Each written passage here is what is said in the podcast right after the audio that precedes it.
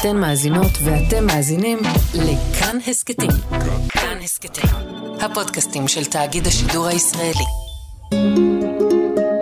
היסטוריה לילדים עם יובל מלכי. ההיסטוריה של הלגו.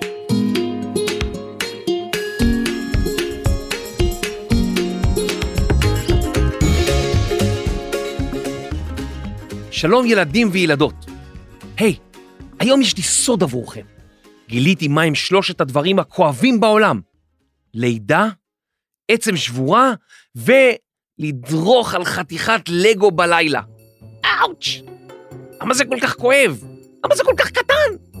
איך משהו כזה קטן יכול להיות כל כך כואב? טוב, לא משנה. היום אספר לכם על לגו. מי המציא את קוביות הלגו, מאיפה הן הגיעו אלינו, ואיך קוביות הפלסטיק האלה קשורות לנגר הדני, אולה קרק קריסטיאנסן, שהקים את חברת הצעצועים הגדולה בעולם. מתחילים.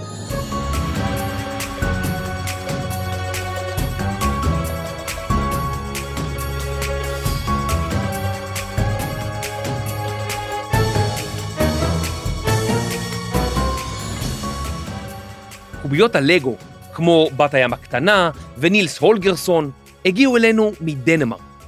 דנמרק זו אחת ממדינות סקנדינביה שבצפון אירופה, שבה נכללות גם שוודיה ונורבגיה. באפריל 1891 נולד בכפר קטן בדרום דנמרק אולה קרק קריסטיאנסן. אולה נולד למשפחה חקלאית ענייה, והוא היה הילד העשירי מתוך 11 ילדים. וויש. כבר בגיל שבע התחיל אולה לעזור בחווה המשפחתית ובחוות סמוכות כדי לסייע בפרנסת המשפחה. ככה הוא מצא את עצמו רואה כבשים וצאן, ואפילו מטפל בסוסים בכל מיני חוות בדרום דנמרק. כשהוא היה בן 14, אחיו הגדול קרסטן, בונדה, קריסטיאנסן, פתח נגריה, ואולה התחיל לעבוד אצלו בתור שוליה. שוליה הוא מי שנמצא בתקופת הכשרה אצל בעל מקצוע, עד שהוא בעצמו הופך להיות מומחה. מהר מאוד אולה גילה שהוא אוהב את עבודת הנגרות. וכשהוא היה בן 20, הוא קיבל את תעודת ההסמכה שלו, והקים נגריה משלו. את הנגריה החדשה שלו הקים אולה בכפר קטן בשם בילנד, שהיה מרוחק כ-20 קילומטרים מהמקום שבו נולד. באותו הזמן התגוררו בכפר הזה כ-300 אנשים בלבד. הנגריה החדשה של אולה שגשגה, ואולה הפך לבעל נגריה גדולה שהעסיק מספר עובדים. הנגריה שלו התמקדה בייצור ארונות, עוקפים, גדרות וציוד נוסף לחקלאי האזור. ב-1916 הוא התחתן עם קריסטין סורנסון ונולדו להם ארבעה ילדים. ב-27 באפריל 1924 אולה ואשתו הלכו לישון צהריים. אוי, איזה כיף זה לנום צהריים. קצת שלף שטונדה, כן. זה, זה פשוט אדיר. קריסטין, מנוחה טובה שיהיה, אני קצת נם. או, תודה. אוי, אני באמצע השינה, אני חולם חלומות, ובחלומי אני במדורה גדולה, ואני מריח עשן בחלום. אוי, קריסטין, טוב שבאת במהירות. אולי, רגע אחד. לא, קריסטין, תקשיבי לי, אני חלמתי חלום, אני חייב לספר לך, כי אני אשכח את החלום. אבל אולי, אני חייבת להגיד לך. לא, תקשיבי, אני חלמתי על עשן שאני רואה ממדורה, והוא עולה למעלה למעלה, ואני מריח את העשן, מה שהרחתי בחלום, את העשן. אולי, אני יודעת שהרחתי. איך את יודעת שהרחתי? זה היה החלום שלי, מה, את לא יכולה להריח את החלומות שלי. ותראי, עכשיו, עכשיו אפילו אני מריח עוד את העשן, החלום הזה כל כך אמיתי. לא, אתה לא מריח מהחלום, הנגריה נשרפת. אוי.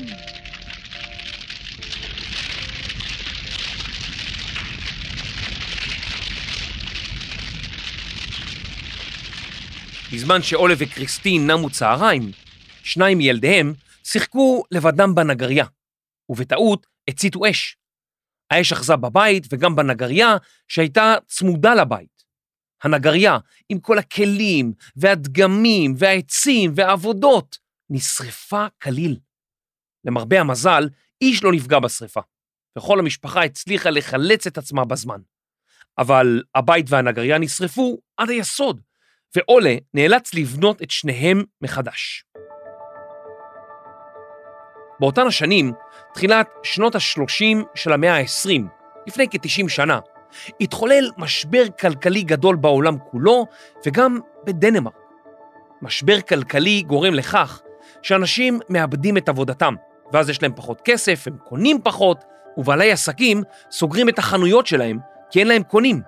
כתוצאה מכך, הם נאלצים לפטר עובדים. ואוי אוי אוי אוי אוי, ככה נוצר מעגל שלוקח זמן להיחלץ ממנו. גם לאולה לא נותרה ברירה. הוא פיטר את העובדים שלו בזה אחר זה, ולבסוף נאלץ לסגור את הנגרייה הגדולה. אולה המשיך לייצר צעצועים מעץ, לילדיו ולילדים בסביבה, כדי שיוכל להתפרנס בזמן המשבר הכלכלי. הוא הכין כל מיני צעצועים פשוטים מעץ, רכבות, סוסים וגם יויואים. הצעצועים זכו להצלחה בקרב ילדי האזור, ואולה החליט להשקיע את זמנו בצעצועים. איזה כיף זה להכין צעצועים כל היום. שלום, אני אולה מדנמרק, והיום אני אראה לכם פה בסטודיו שלי את העבודה, זה בסך הכל עבודה רגילה, אני נכנס לסטודיו ואני עובד כמו כולם, עובד, אוי, תראו את היו-יו הזה, איך הוא קופץ! אוי, זה יו-יו ממש טוב שהמצאתי פה עם החוט הזה. רגע, רגע, אני רוצה לנסות עוד משהו, כי יש לי עבודה מאוד זה תובענית, זה הרבה... אוי, תראו את היו-יו הזה, איך הוא קופץ לו! איזה יו-יו מצוין! בואו נראה את, ה, את הדבר הזה, הנה, תראו, יש לי פה רכבת, ועכשיו אני... אה, אם אני אשים גלגל יותר גדול, בואו נראה, הרכבת, איך היא נוסעה מהר! אוי, איזה עבודה כיפית יש לי בעצם! איזה עבודה כיפית, כן!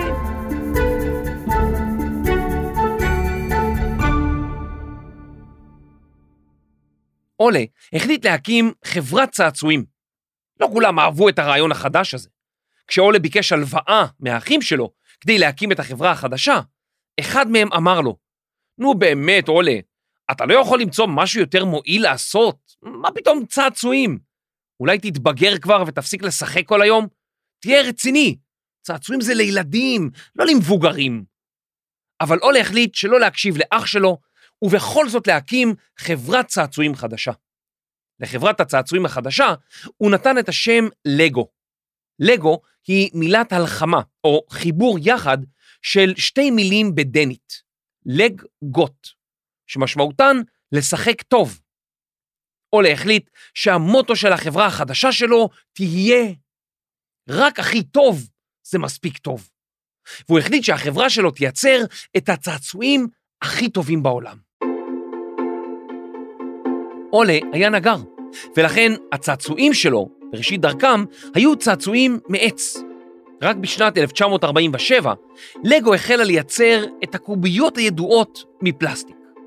ואז לא קרה הרבה. הקוביות הראשונות לא זכו להצלחה, כי הן לא היו כאלה טובות. באותן שנים, הצעצוע הנמכר ביותר של לגו היה צעצוע של טרקטור אפור מעץ. בשנת 1957, אולה, שהיה אז כבר בן 66, החליט שהגיע הזמן לפרוש ולצאת לפנסיה. לתפקיד מנהל החברה, הוא מינה את הבן שלו, גודפרד. אחד הדברים הראשונים שגודפרד החליט לעשות זה לשפר את קוביות הפלסטיק של הלגו. לגודפרד נמאס מכל התלונות שהגיעו אליו. אנשים רבים דיווחו לו שקוביות הלגו התפרקו ממש באמצע הבנייה. כן, מי זה? יבוא? שלום גוטפריד, באתי להגיד שיש בעיה עם הקוביות לגו. אה, שיחקתי איתם והופ, הם התפרקו ממש באמצע, הכל נפל. בום טראח, כל המגדל שבניתי לגובה התפרק, פוף. אוי, נו מה זה? עוד תלונה שקוביות הלגו מתפרקות. מה, אי אפשר ככה. שמישהו יקרא למנהל שיבדוק אם זה כבר טופל. גודפריד, מה? למה אתה משתעל? מה יש לך? קורונה? קורולה? קורומה? מה? לא, אין לי קורונה, אבל גודפריד, רצית מנהל. כן. נו, אתה המנהל.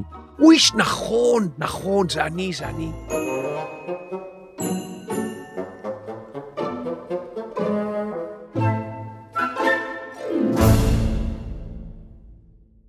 גוטפריד החליט להיכנס בעובי הקורה ולבדוק מה הבעיה עם הלגו. להיכנס לעובי הקורה הוא ביטוי בעברית שמשמעותו לבדוק משהו באופן יסודי, כאילו שמישהו בודק כל קורה ועמוד שיש בבית כדי לאשר שהיסודות של הבית חזקים. גוטפריד היה מהנדס בהכשרתו. הוא בדק את כל הבעיות, ולבסוף החליט לייצר דגם חדש לגמרי של הקוביות. העיצוב החדש של הקוביות היה נחשב למהפכני ולפורץ דרך, וגוטפריד מיהר לרשום עליו פטנט. כחלק משיפור הקוביות, גוטפריד גם שיפר את הפלסטיק שממנו הכינו את הקוביות. פירוש השם פלסטיק ביוונית הוא חומר גמיש. החומר שאנחנו קוראים לו פלסטיק התגלה לפני כ-200 שנה, אך לפני כ-70 שנה חלו שיפורים רבים בתהליך ייצור הפלסטיק, שהפכו אותו לחומר זול וחזק הרבה יותר. גוטפריד הטמיע את החידושים בפלסטיק בעיצוב קוביות הלגו החדשות. אחד השינויים המרכזיים שגוטפריד עשה בקוביות זה לשים עיגולים קטנים צפופים כאלה על הקוביות וגם מתחת להן. וככה הקוביות נתפסות הרבה יותר טוב זו לזו. העיצוב החדש של גוטפריד היה מהפכני וגם הצלחה מסחררת.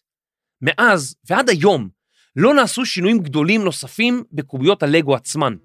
זה אומר שאם תמצאו קוביית לגו משנות ה-50, הן יוכלו להתחבר בקלות לקוביית הלגו שיש לכם בבית. קוביות הלגו החדשות היו כאלה הצלחה, עד שבשנת 1960 גוטפריד החליט שמעתה לגו תתמקד רק בהן. הוא החליט שלגו תפסיק לייצר צעצועים מעץ ותתמקד אך ורק בייצור משחק הלגו. ב-1968 לגוטפריד היה רעיון נוסף, לבנות פארק שעשועים שכולו מורכב מלגו. ליד המפעל בעיר בילנד הוקם לגולנד, פארק השעשועים הראשון שמורכב כולו מלגו. יש שם רכבת מלגו, ומסעדות מלגו, וכבישים מלגו, ובתים מלגו, ואפילו תיאטרון בובות מלגו. וכמובן, המון המון חלקים של לגו שאפשר לשחק איתם. פארק השעשועים הפך לאחד מפארקי השעשועים הכי פופולריים בדנמרק, ואפילו בעולם. עד היום הוקמו שמונה פארקים של לגולנד ברחבי העולם, בבריטניה, בארצות הברית, בגרמניה, בהולנד, במלזיה, בדובאי וביפן. הקוביות של לגו היו מאוד פופולריות, אבל בהתחלה זה כל מה שהן היו, קוביות. לאט לאט חברת לגו החליטה שלשחק בקוביות לגו זה טוב ויפה, אבל אחרי כמה זמן זה קצת משעמם. מה אם במקום לבנות בניין, יהיה אפשר לבנות עיר שלמה או עולם שלם? רגע, אם יש פארק שעשועים מלגו, אז אולי אפשר לבנות ערים קטנות מלגו. בשנות ה-70 גוטפריד יצא לפנסיה. הוא מינה כמנהל החברה את הבן שלו, קיילד קירק קריסטיאנסן.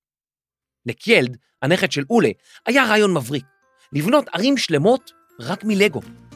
הוא התחיל לייצר מערכות של לגו לפי נושאים שונים, שאפשר להרכיב כל אחד בנפרד, ואז לחבר ביחד ליצירה אחת גדולה. כמו למשל לבנות אסטרונאוט וחללית, ואז לחבר את הכל למערכת חלל מגניבה. הוא קרא למערכת החדשה לגולנד, והוא החל לייצר אותה בשנת 1978. במערכת החדשה אפשר לקנות קוביות לגו שמרכיבות תחנת משטרה, תחנת כיבוי אש או רכבת, או כל מיני דברים אחרים שאפשר למצוא בעיר. אפשר להרכיב כל סט של לגו בנפרד, נניח לבנות רק את הסט של תחנת המשטרה. או שאפשר לאסוף את הסטים ולהרכיב אותם יחד ולבנות עיר שלמה עם תחנת רכבת ותחנת משטרה, בתי ספר ואולפן הקלטות לפודקאסט ו... אה, זה עוד לא? בסדר, יהיה, יהיה. המערכת החדשה כללה חידוש מהפכני נוסף, דמויות של אנשים. עד אז לגו מכרה דמויות של אנשים שלא היה אפשר להזיז את חלקי הגוף שלהם, ולא היו להם פנים. אבל עם הסטים של לגולנד, לגו החלה לייצר דמויות של בני אדם לבושים, וחלקי גוף שאפשר להזיז. ואפילו היה להם שיער, והכל מפלסטיק. ממש כמו בני אדם רגילים, רק קטנים יותר. היי, ברוכים הבאים לעיר הלגו שלי. אה, יפה העיר, כן, רציתי שהכל יהיה פה בדיוק כמו עיר אמיתית. מגניב ממש. אוי, אוי, דרכתי על קקי של כלב. לא נורא, זה מלגו, זה אמיתי. אמיתי, אבל מלגו. אוי, רגע, הרגל שלי נתקעה בבור במדרכה, אך, יש פה בור. לא נורא, זה, זה בור מיוחד מלגו, בדיוק כמו בעיר אמיתית. מה זה, אאוץ'? יונה לשלשה לי על הראש. נכון, כמו בעיר אמיתית. ואל תדאג, זה הכל מלגו. שמע, חבר, לא הכל חייב להיות בדיוק כמו בעיר. לא? לא. בעיר הלגו אפשר בלי בורות, וקקי של כלבים, וקורקינטים שדוהרים על מדרכות ואף אחד לא עושה להם כלום. היי, זה רעיון מצוין. אה, תגיד, אולי אתה רוצה לבוא לעבוד כאן? יש לך רעיונות ממש טובים. לא, מצטער, אני, אני לא יכול לעזוב את היסטוריה לילדים. מה, אז, אז בוא נבנה היסטוריה לילדים מלגו. אה, לא, אי אפשר. היסטוריה לילדים זה פודקאסט. מה אתה אומר? פודקאסט, מה זה בכלל? יום אחד אני אבנה פודקאסט ענק מלגו, והוא יהיה גדול הפודקאסט הזה, ממש כמו טיל, חלל, פודקאסט מגניב כזה. אה, חבר, פודקאסט שומעים, לא... לא משנה, לא משנה. תבנה פודקאסט מלגו, תבנה, תבנה.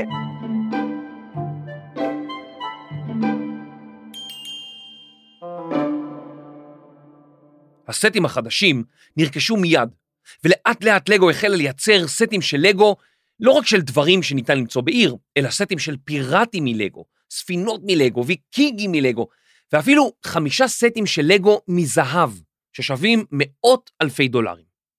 הסטים האלו של הלגו, שבעצם מייצרים אין ספור אפשרויות, הפכו מהר מאוד לצעצועים הכי מוצלחים של לגו, ובכלל, לאחד מהצעצועים הכי נמכרים בעולם.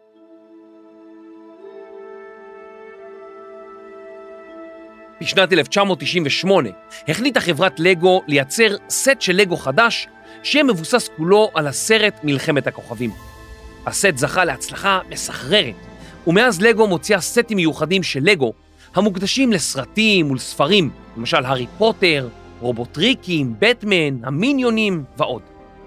בשנת 2014 חברת לגו חשבה לעצמה שבמקום לייצר סטים רק לסרטים של אחרים, הם יכולים בעצם לייצר סרטים משלהם.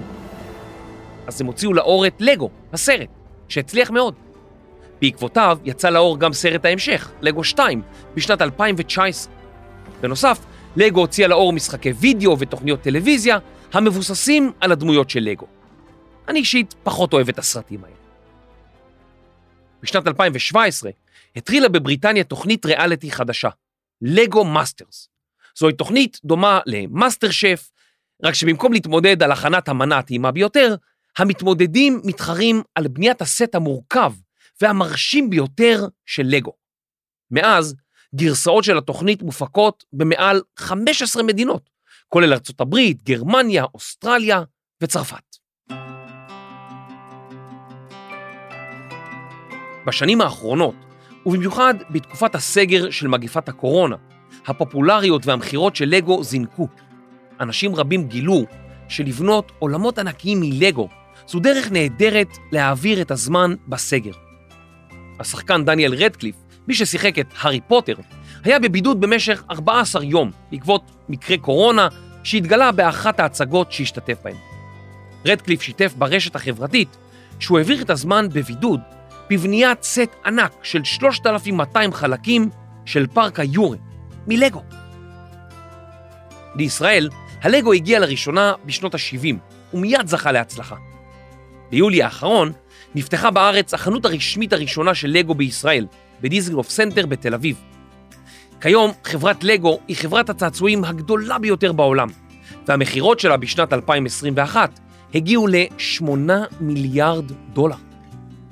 אמנם לגו כבר לא מנוהלת על ידי אולה או גוטפריד וגם קיילד כבר פרש מהחברה, אבל הנהלת החברה עדיין נמצאת באותו כפר קטן בדרום דנמרק, וחלק מבני המשפחה עדיין עובדים עם החברה.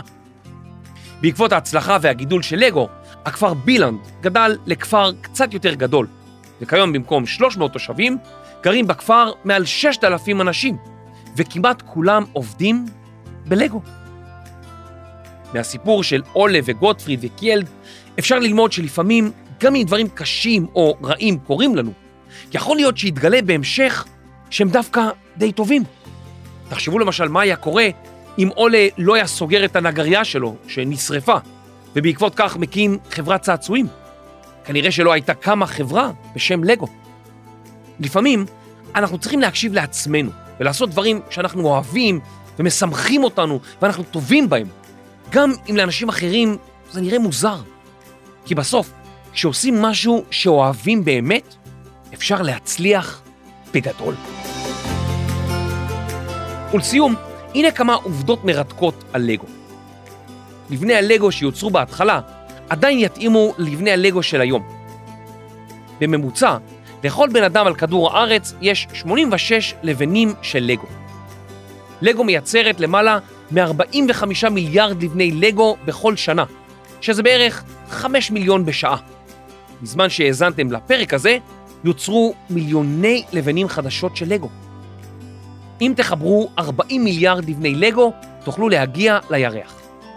מגדל הלגו הגבוה בעולם מתנשא לגובה של כמעט 29 מטרים, והוא בנוי מכמעט חצי מיליון לבני לגו. לסיום, אני רוצה לספר לכם על אפליקציה בשם בריקיט, B-R-I-C-K-I-T. בעזרת האפליקציה מצלמים את אוסף הלגו שלכם, והיא מראה לכם מה אתם יכולים לבנות מכל החלקים. זה מגניב. אז תזכרו, כפי שאומר השם של חברת לגו, שחקו היטב. ואם אתם אוהבים לבנות בלגו, שילחו לנו תמונה של הדגמים שלכם לקבוצת הטלגרם שלנו, היסטוריה לילדים.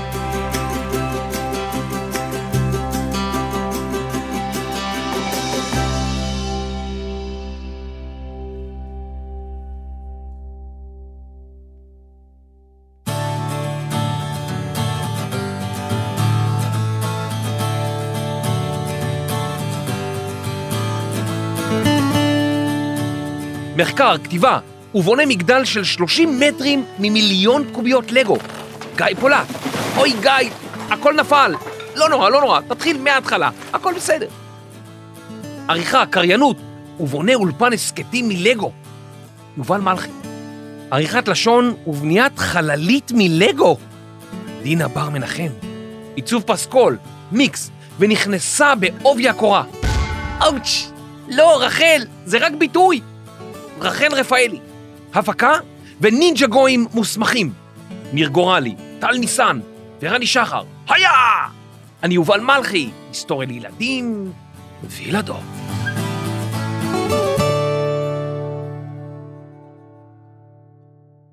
היי, תודה שהאזנתם. אני ממש אשמח אם תדרגו אותנו בספוטיפיי ובאפל ותשאירו תגובה. זה משמח אותנו מאוד. נשמח לראות אתכם גם בקבוצת הטלגרם שלנו, היסטוריה לילדים. שם תוכלו להציע הצעות ולשמוע מה חדש. פרקים נוספים של היסטוריה לילדים ניתן למצוא בכל יישומוני ההסכתים, באתר וביישומון כאן, וגם ביישומון כאן ברכב. תודה.